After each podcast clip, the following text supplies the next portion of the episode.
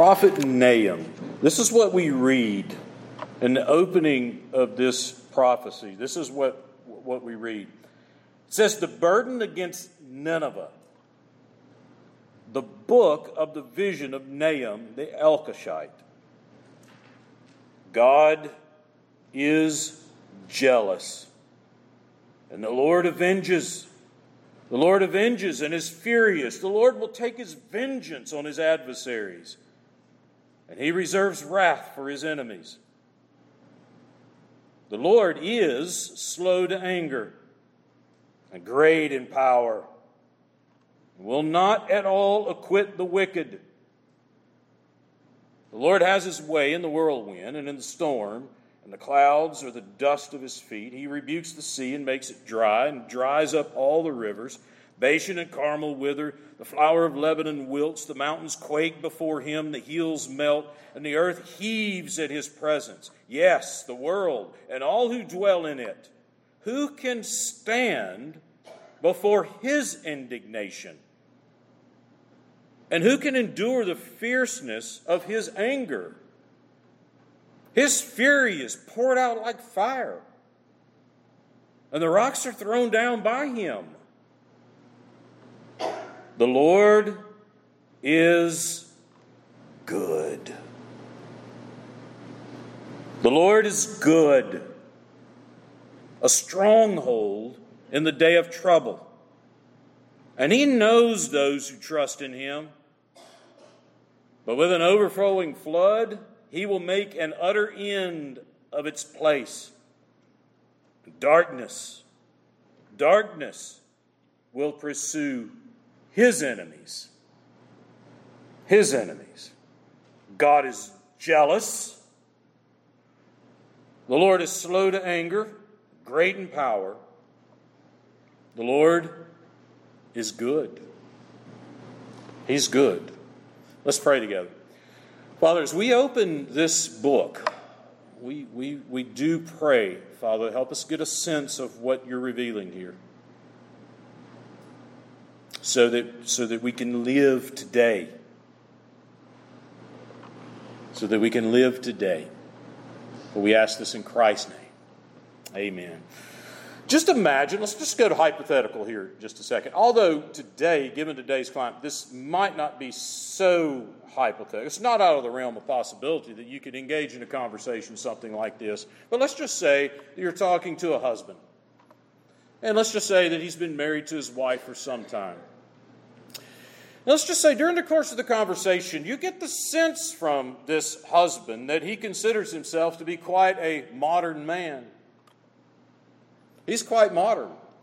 In fact, in the course of the conversation, you get the sense he's actually pretty proud he's a modern man. And he's pretty proud of the fact that he's a modern husband. Because as you're talking and you get into this conversation and you start talking about the relationship and you're sharing a little bit about your relationship and so forth and your marriage, and all of a sudden he starts to say things like, yeah, you know, the core of our relationship is this. Each of us is committed to pursuing our own personal satisfaction beyond anything else. That's the core of our relationship. And you kind of scratch your head because you're a believer, you're a Christian, you're thinking about this from a Christian worldview, and you're like, well, what exactly does that mean? And he says, well, you know, my wife, she could just, if she wakes up one day and feels like pursuing something brings her personal satisfaction. And in getting her personal satisfaction and happiness, she discovers her true identity. Then I'm all down for that. I'm all in with that. And you're like, I'm still not quite sure. What do you mean? Well, let me give you an example, he says. Let's say that she wants to run off and have a spat with a neighbor. He's good looking after all. He's got a good job. But she just wants to go hang out with him for a couple of weeks and, you know, carry on with him for a couple of weeks. And you go, are you okay with that? Well, yeah, if that's what brings her personal satisfaction, if that's who she really feels like she is at that moment, then again, that's the core of this relationship. And you say, but don't you get jealous when she runs around with another man? Oh, no. I'm not the jealous type. I don't get jealous at all. You just sort of scratch your head and think, my gosh, I can't imagine this type of relationship. Although we can imagine it now because there are plenty of marriages that are living this very thing right now. Not the jealous type.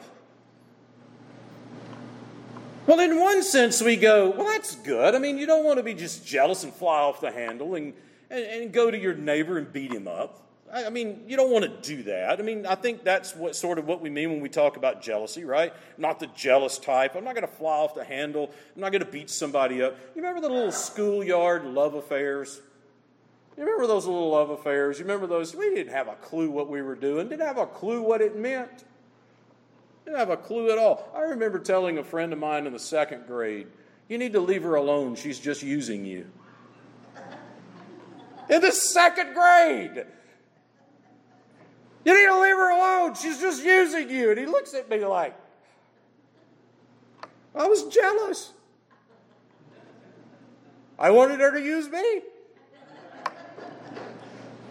Listen, I see this with kids all the time. They use the language of committed relationships and they don't have any idea. It's like a 10-year-old or a 9-year-old saying, he cheated on me.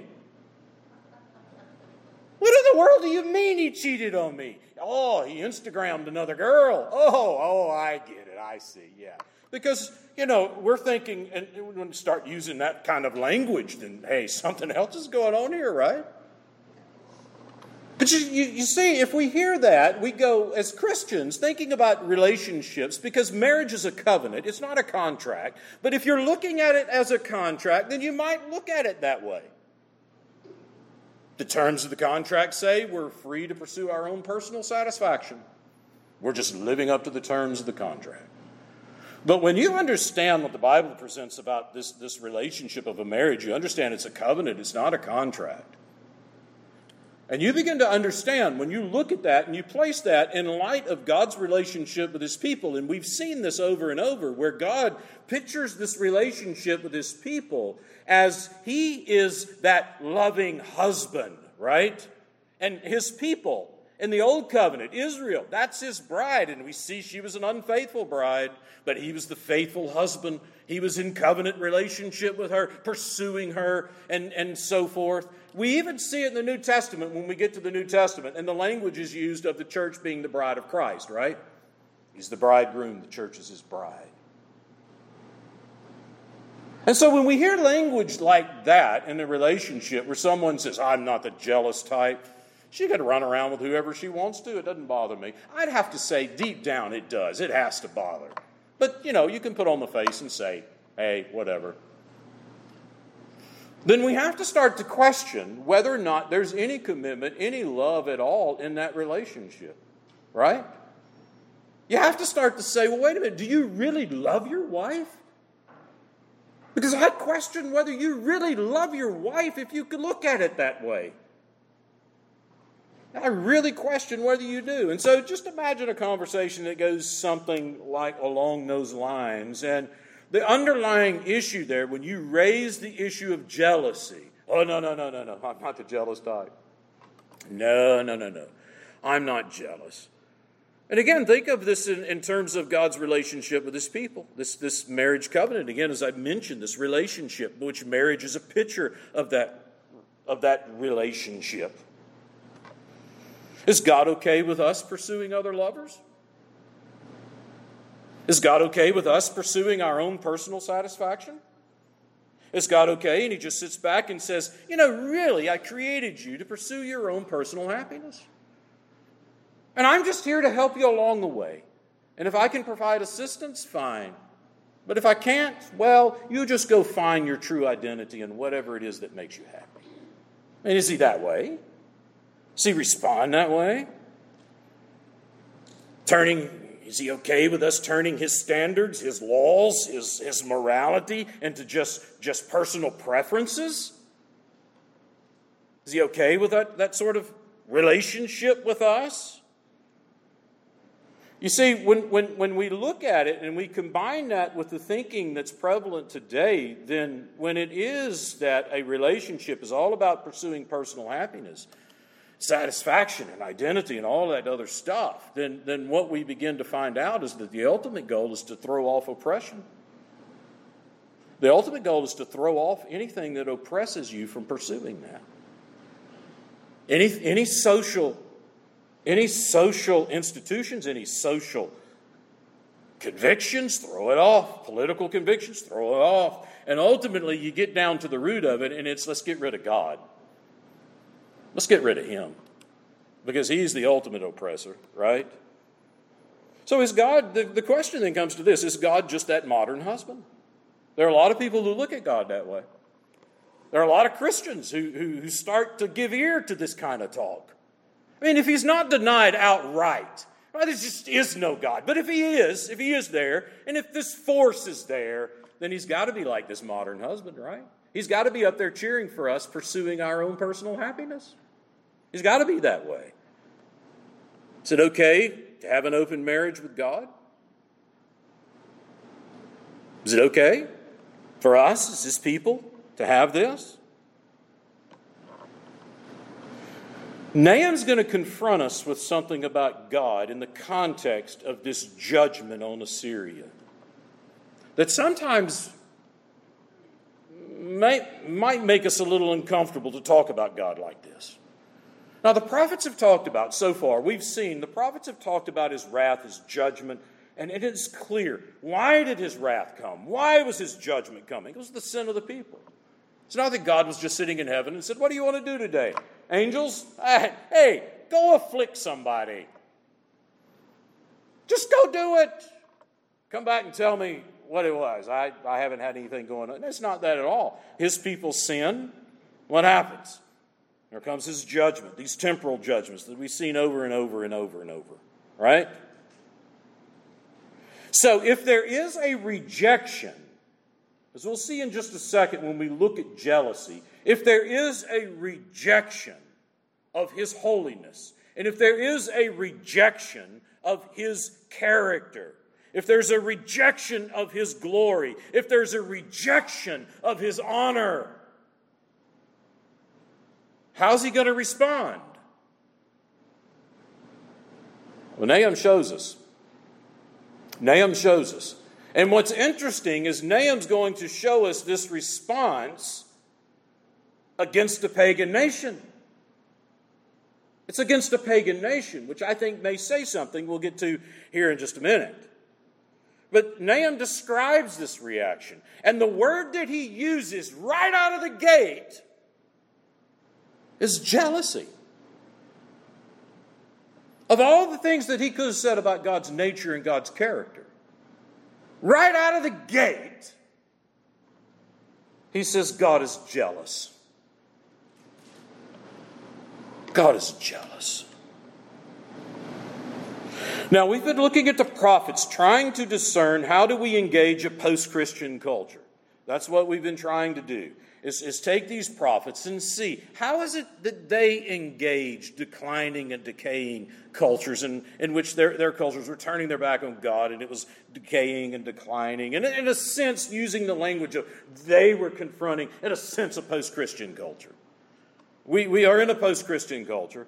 And it is running as fast as it can away from God. How do we engage it? What do we do? How is it that we can have conversations with them? How is it that we stand for truth and the gospel and so forth? And sometimes we see not so much what we should do, but what we shouldn't do. And one of the things that we've seen with the prophets that we should not do at all is join in.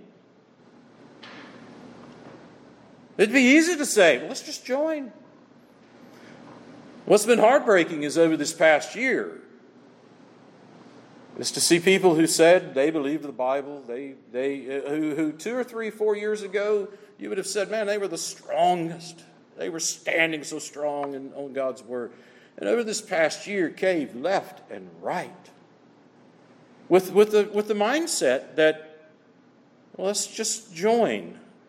I mean, when in Rome, right? Do what? What do the Romans do? When the world is taking over, let's just do as the world does. I mean, surely we have an open marriage like that with God, right? Surely He'll understand, right? No, I'm going to tell you how He's responding. He is responding, by the way. He is responding. And we get a hint at how He's responding with Nahum. And it's not so much that Nahum shows us exactly what to do. Daniel showed us some things to do. Nahum is more in this book is more of what not to do. What not to do. All right? So let's look at it. Nahum's going to unfold in four sections. There's three chapters, but it's going to unfold in four sections. Now, let me just set the context for Nahum just a second. We read through this Wednesday night, and I dealt with some of the context, some of the background a little bit Wednesday night. The only thing you need to understand now about Nahum is basically Jonah part 2. Jonah part 2. I want you to keep your finger here in Nahum. I want you to go back just a couple of books, and I want you to go back to Jonah, and I want you to go to Jonah chapter 3. Remember going through the book of Jonah. Jonah sent to Nineveh to preach. Jonah says, I'm not going to those people. They're pagans. I'm not going there. Ends up in the belly of a well. God delivers him. What does he do? He goes and preaches. And what happens? They repent. And you remember this is what we read in chapter 3, verse 5. So the people of Nineveh believed God, proclaimed a fast, and put on sackcloth from the greatest to the least of them.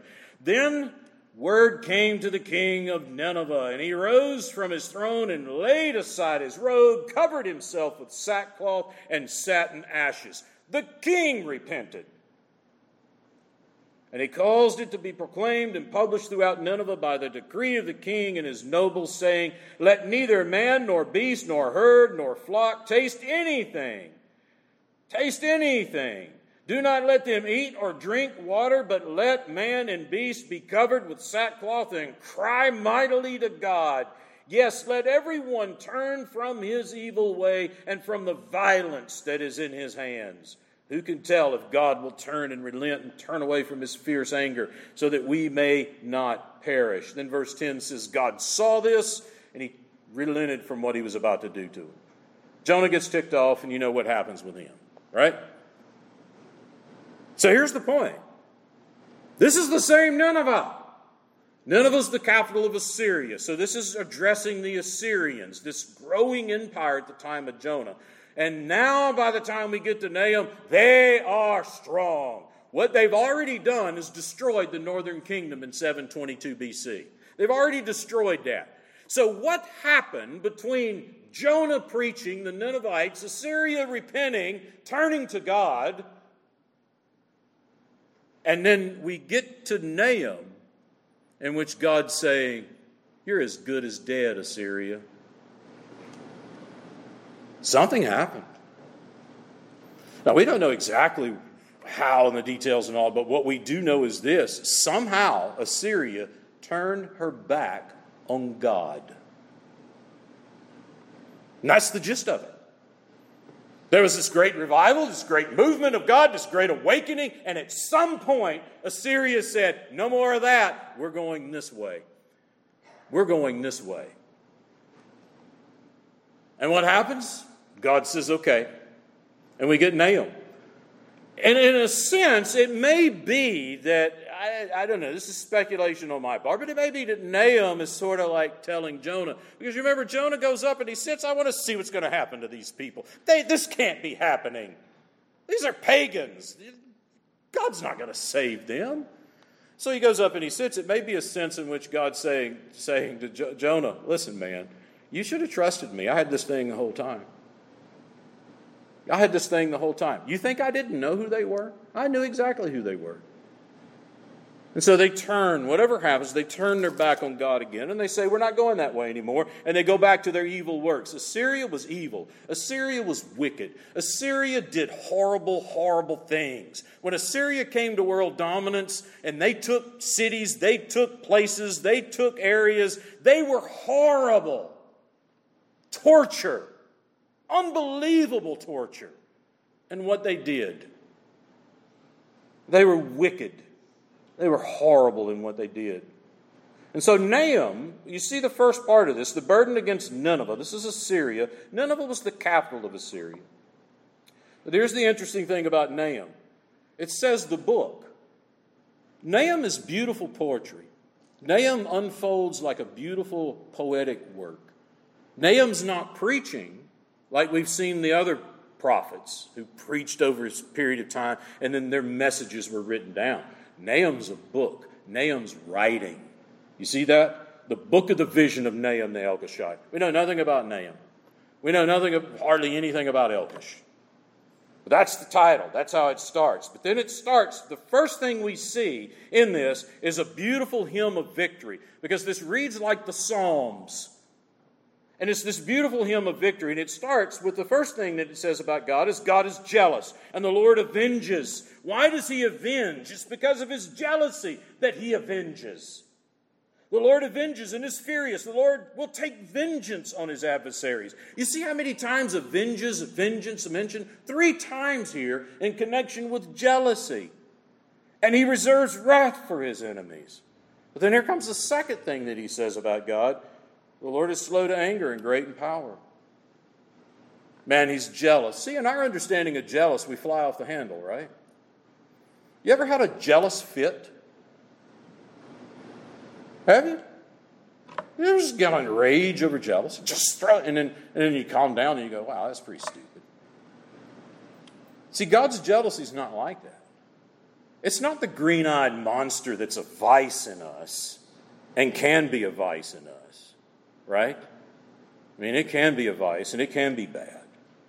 But Nahum says the Lord is slow to anger. He's great in power, but he's slow in anger. The New Testament talks about this in terms of being long-suffering. He's patient. He's patient. He doesn't zap us every time we sin, does he? Can you imagine before you became a believer if he zapped you every time you sin? How long would it take before there's no one left? He's patient, long-suffering. He's slow to anger. He's not flying off the handle. He's great in power, though. Don't you forget that. And here's another interesting phrase, and will not at all acquit the wicked. Well, hang on a second. What about what Paul says in Romans 4, verse 5? It's God who justifies the ungodly. You know what's interesting about this section? Is it's taken directly from Exodus chapter 34. It's taken directly from Exodus chapter 34. In that section where Moses is writing, we see these same things there as Moses is writing all the way back in the book of Exodus. He's jealous. The Lord's slow to anger. He's not going to acquit the wicked. Moses said that. So how is it that we get to Paul and Paul says he justifies ungodly people? How does he do that and still remain God and just and all that? How did he do it? The cross. It's the Lord Jesus Christ.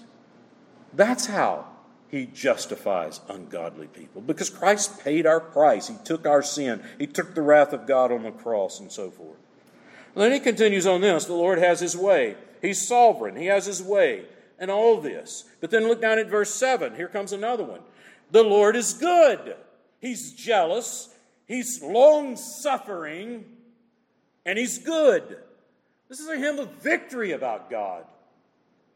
And by the way, verse 6 says, who can stand before his indignation? This is a rhetorical question. These rhetorical questions occur in the book of Nahum. Who can stand? Nobody can stand. You remember the book of Revelation? Who can stand? No one can stand except those in Christ. Those in Christ. That's who will stand. That's who will stand. What about this jealousy, though? Does it bother you that the Bible says that God is jealous? Does it make you...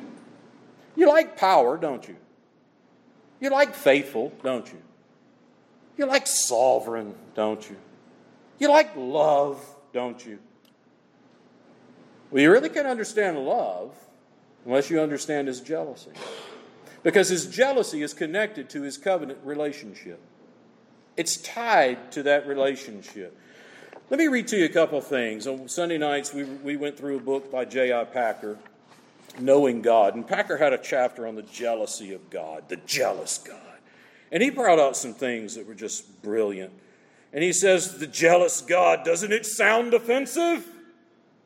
Oh my gosh.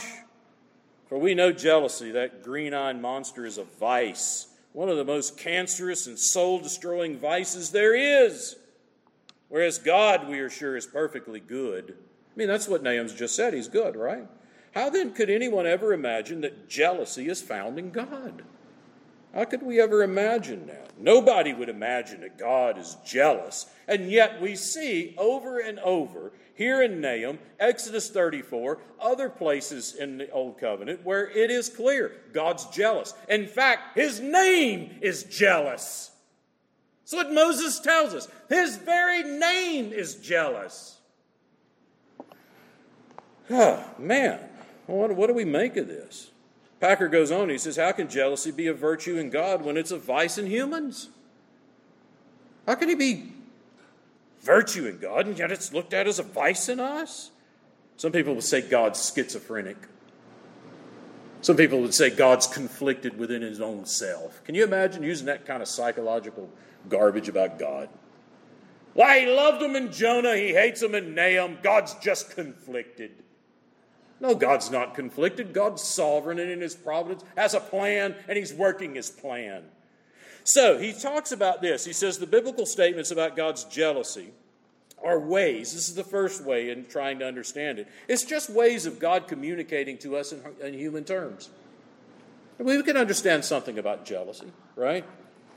He goes on and he says, in the same way, God's jealousy is not a compound of frustration, envy, and spite, as human jealousy so often is, but appears instead as a literally praiseworthy zeal, and here's the key, a praiseworthy zeal to preserve something supremely precious.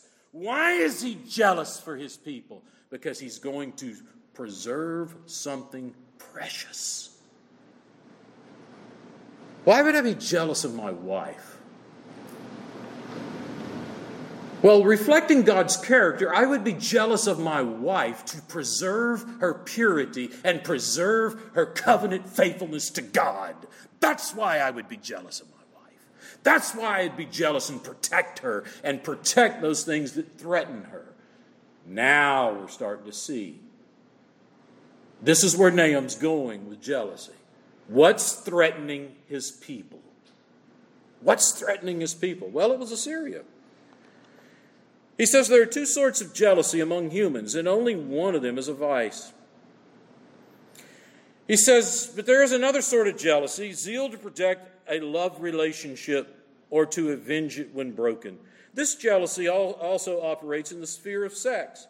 There, however, it appears not as the blind reaction of wounded pride, but as the fruit of marital affection. As Professor Tasker has written, married persons, and this is why I used the illustration I did at the beginning, married persons who felt no jealousy at the intrusion of a lover or an adulterer into their home would surely be lacking in moral perception.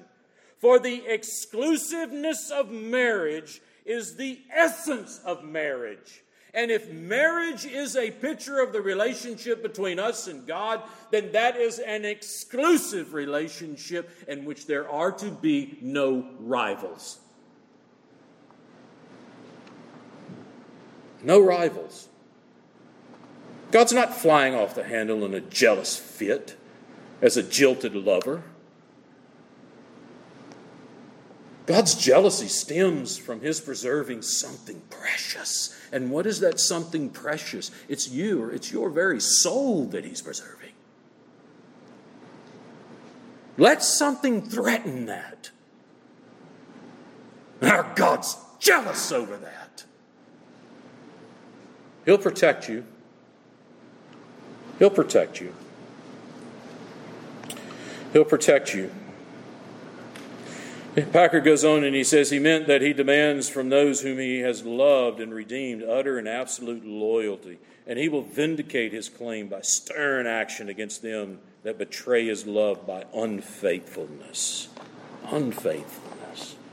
That scratches the surface of something of what it means that when Nahum says God is jealous. Don't think Him of as a jilted lover going into a tizzy fit and just wanting to break something because He feels like we've rejected Him. When there's a rejection of him, when there's a rejection of his holiness, and when there's a rejection of his honor and his glory, God is going to preserve his honor, his glory, and his holiness. He is going to preserve it, and whatever threatens it, he's jealous. And what comes out of that? How does he respond? Vengeance. Vengeance. That's how he responds. That's pretty serious, isn't it? You see, that's exactly where Nahum starts with this. And it's talking, he's writing about the Assyrians. Because in the second section, after this victorious hymn that we see, this divine warrior that's coming, that's drawn straight out of Exodus 34. Here he comes. This is the one you're dealing with. See him. We just sang. He's seated on his throne. This is who's on the throne. This is who's on the throne. This is what he's like. This is how he responds.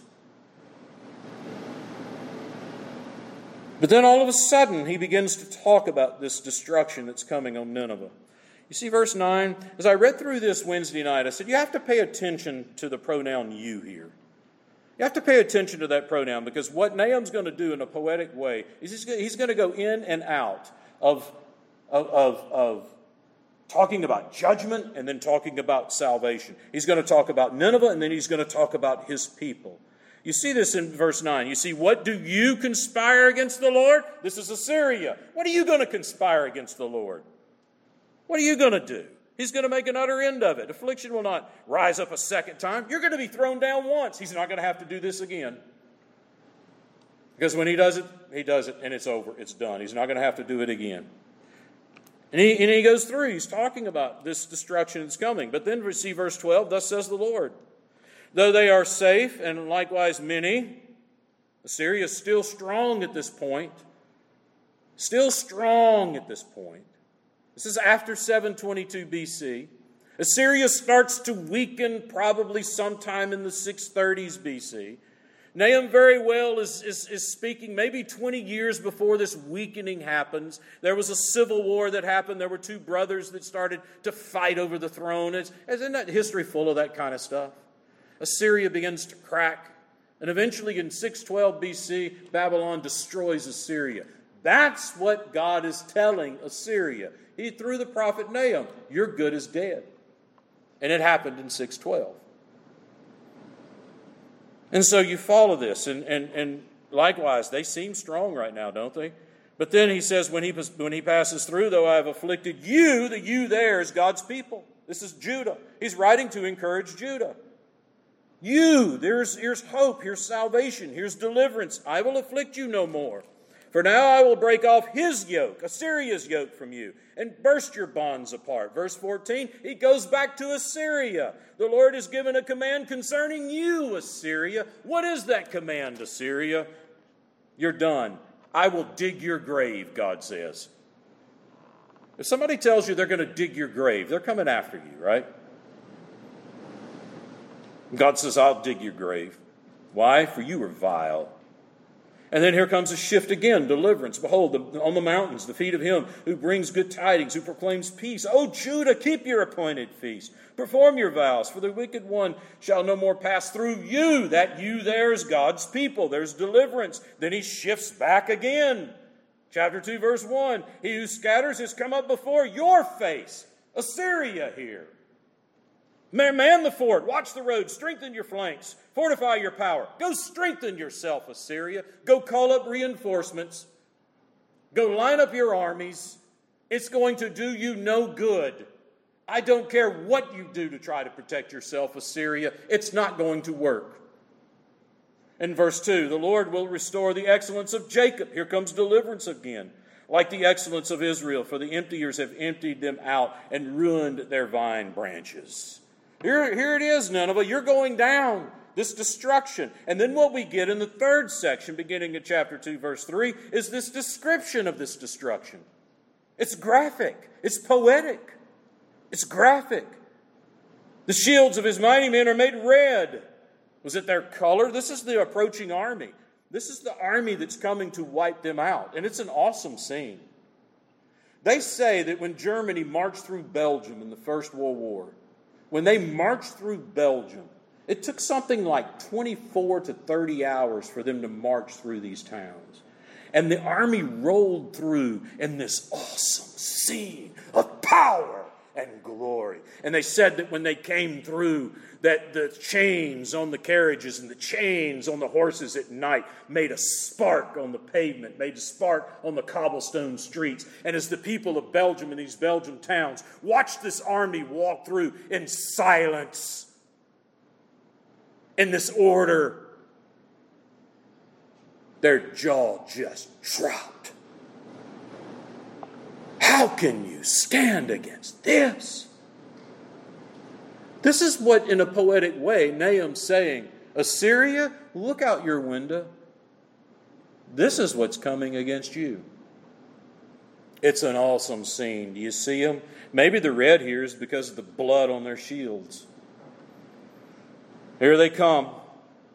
They're coming in the day of his preparation, and the spears are brandished, the chariots rage in the streets. They jostle one another in the broad roads. They seem like torches. They run like lightning. He remembers his nobles. They stumble in their wall. They make haste to their walls. A defense is prepared, and the gates of the rivers are opened. I shared Wednesday night, and in some ancient accounts of the fall of Nineveh, it describes how the Tigris River, because Nineveh was located on the Tigris River, northern Iraq, Iran, that area. And some ancient accounts describe the fall taking place because all the ancient cities had these walls around them, and so the Babylonians had laid siege, but the Tigris River flooded and wiped away the walls. The Babylonians just walked in. Destroyed Nineveh, destroyed the Assyrians. May have happened. That may be a reference here. Verse 7, it is decreed she shall be led away captive, she shall be brought up, and her maidservant shall lead her as with the voice of doves beating their breast. It continues, though Nineveh was old like a pool of water, she was full. She was full. Now they flee away. They're running. Nineveh, even your own soldiers are going to flee. There's going to be desertion. Your own leaders are going to say, oh, wait a minute, guys, stay here. They're coming. You've got to stay and fight. Halt, halt, they cry, but no one turns back. They're fleeing the battle. This once proud Assyrian empire.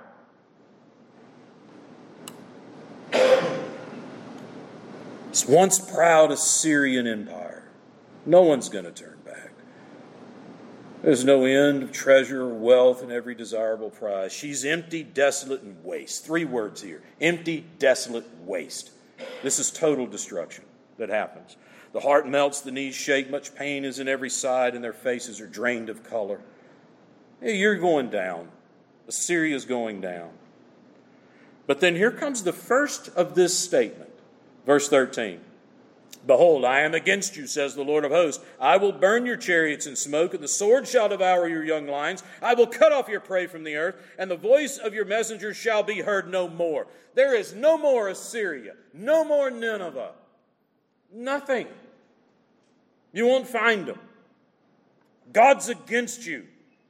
God's against you. Now, the fourth section is this funeral dirge. This dirge. Again, remember, this is poetry. Woe to the bloody city, you ruthless people. It is all full of lies and robbery. Its victim never departs. The noise of the whip and the noise of rattling wheels, of galloping horses, of clattering chariots, horsemen charged with bright sword and glittering spear. There is a multitude of slain, great numbers of bodies, countless corpses. They were brutal. When they took it, they were brutal. And when they fell, it was brutal. It was bloody. It's graphic. Graphic. Why? Beginning in verse 4, because of the multitude of harlotries and seductive harlotry. They were involved in sex trade and everything you can imagine. And here comes the second statement, the second time the statement's made, verse 5. Behold, I am against you, says the Lord of hosts. I'm going to shame you. I'm going to lift the skirts over your face. I'm going to let the nation see your nakedness. That's language of shame. I'm going to make you a spectacle. You're going to be vile. That's what I'm going to do to you. That's what's going to happen. Nineveh's laid waste. Who will bemoan her? Where shall I seek comforters for you? No one's going to be sad that you fall, Nineveh. Are you better than Naaman? This is Thebes, Egypt. We do know that this Thebes fell in 664 BC to the Assyrians. So Nahum's writing after this event, but before 612. You're no better than Thebes. Thebes fell. They didn't think Thebes would fall, but guess what? Thebes fell. You took it. I'm about to take you. I'm about to take you. And you know what? There's nothing you could do about it. Verse 11, you will also be drunk. You will be hidden. You will also seek refuge from the enemy, but you're not going to find it. And then here comes a series of taunts. These taunts to them. All your strongholds are fig trees with ripening figs if they are shaken. You are ripe for the judgment, Assyria. Verse 13, I do have to point this out, so ladies, don't take offense. This is a taunt. This is the taunt of all taunts. You fight like a bunch of women. That's the taunt of all taunts. You're talking about a blow to the male ego. That's what he's saying. You get the picture? I mean, you don't go to a funeral and hear somebody stand up and taunt the person who died, do you? You don't go to a funeral and see people clapping and celebrating. Yeah, they're gone! Ah, they fall like a woman anyway. Good riddance. But God's saying this is exactly what's going to happen at your funeral, Nineveh, as the Assyrians. When you fall, they're going to mock you. They're going to mock you. And in verse 18, it closes this sarcasm. Your shepherds slumber, O king of Assyria. Your nobles rest in the dust. Your people are scattered on the mountains, and no one gathers them. Your injury has no healing. Your wound is severe. All who hear news of you will clap their hands over you. They're going to celebrate your downfall. It ends with a rhetorical question. What's interesting is Jonah ends with a rhetorical question. Jonah and Nahum are the only prophets that end with these types of questions, these rhetorical questions. For whom has not your wickedness passed continually? You've affected everybody. You've touched everybody. Your vileness, your wickedness. Assyria was a world power. Assyria was the most dominant empire in the world. And it's touched everybody. It's touched everybody. And no one is going to be sad, Assyria, when you're gone.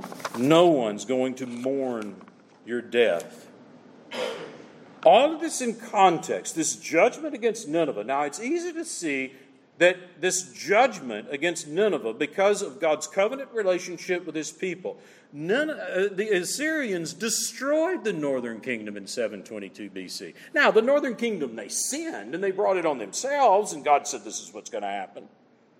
But he's jealous. What does he do? He avenges.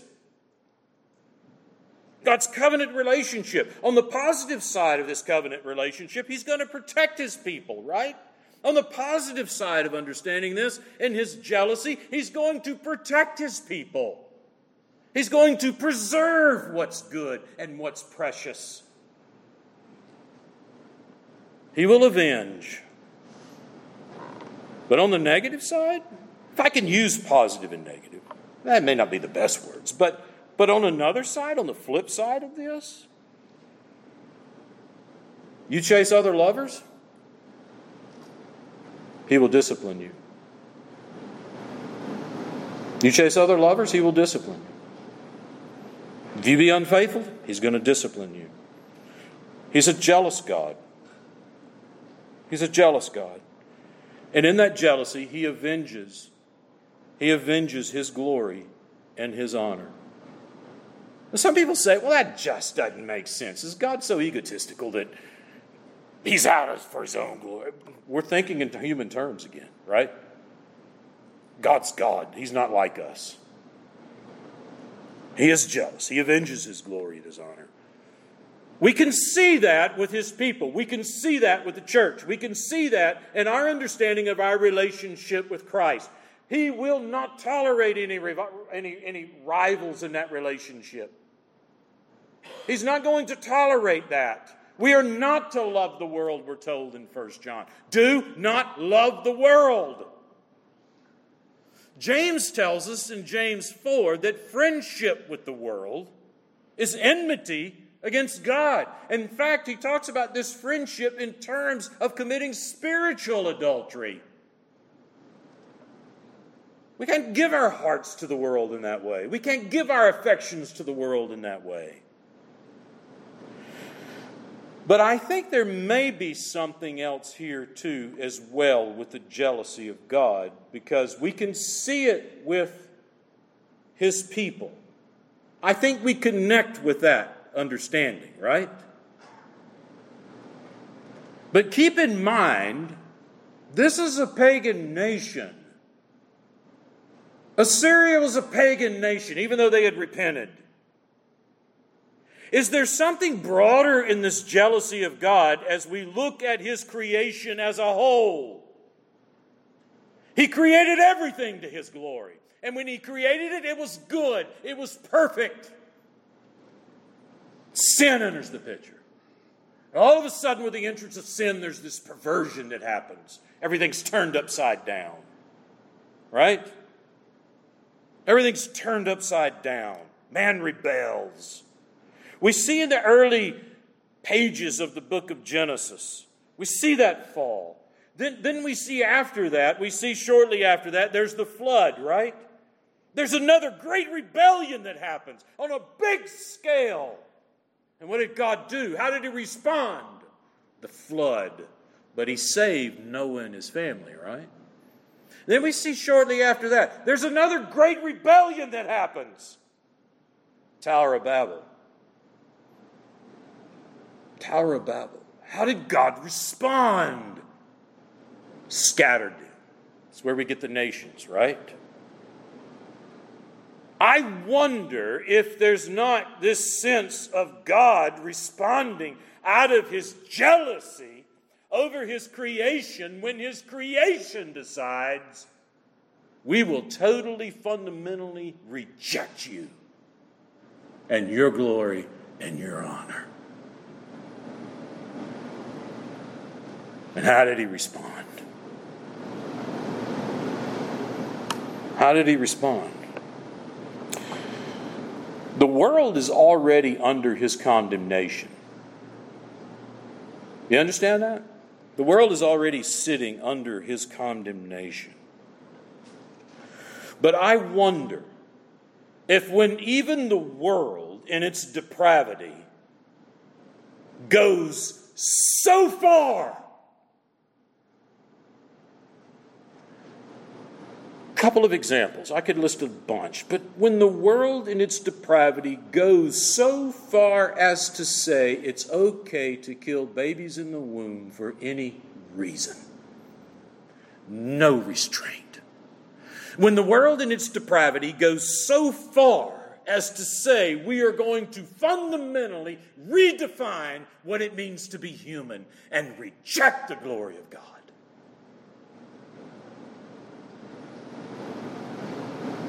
How's He going to respond? Doesn't Nahum say something to us about that response? Yeah, Assyria had rejected Him. How did He respond? And it's just so striking to me that of all the things that Nahum could say about God at the beginning, he says He is jealous. He is jealous. He created us for His own glory. And when we pervert that glory, can't you help but, can't you just see how He's going to respond out of His jealousy over His creation? What about the church? Man, I could say so much about the church.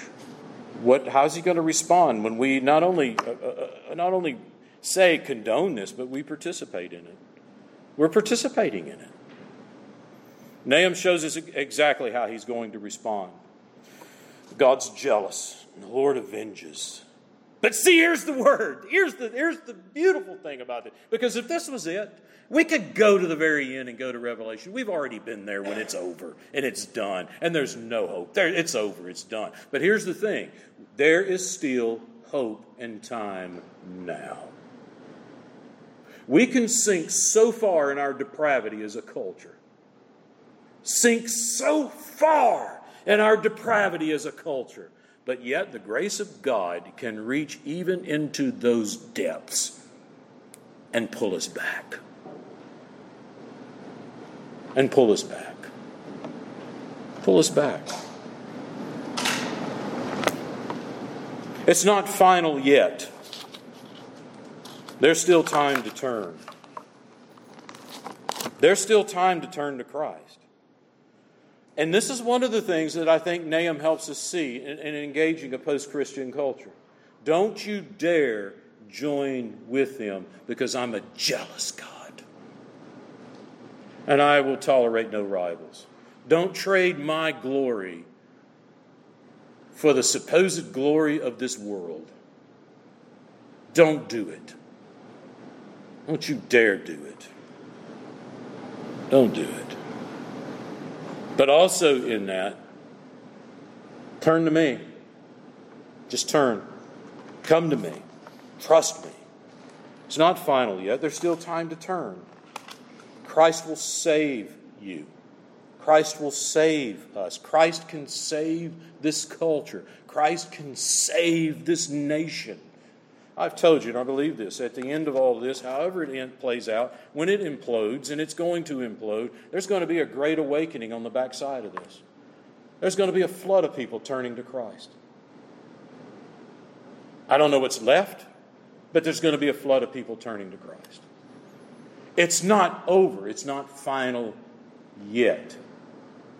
And so we need to hold that up to this post-Christian culture and say there's hope in Christ. But we also need to be crystal clear, just like Nahum twice. The Lord is against you. He is against you in this. He is against you in you seeking your personal satisfaction and going your own way. He is against you. And we say it in love and compassion and say, you don't have to stand against him. Just come to Christ. Then he's for you. Then he's jealous for you. You're in a covenant relationship with him because Christ died on the cross, was buried, and raised the third day. And all you got to do is turn and trust him. Turn and trust him. Then we begin to understand something, I think, of the jealousy of God.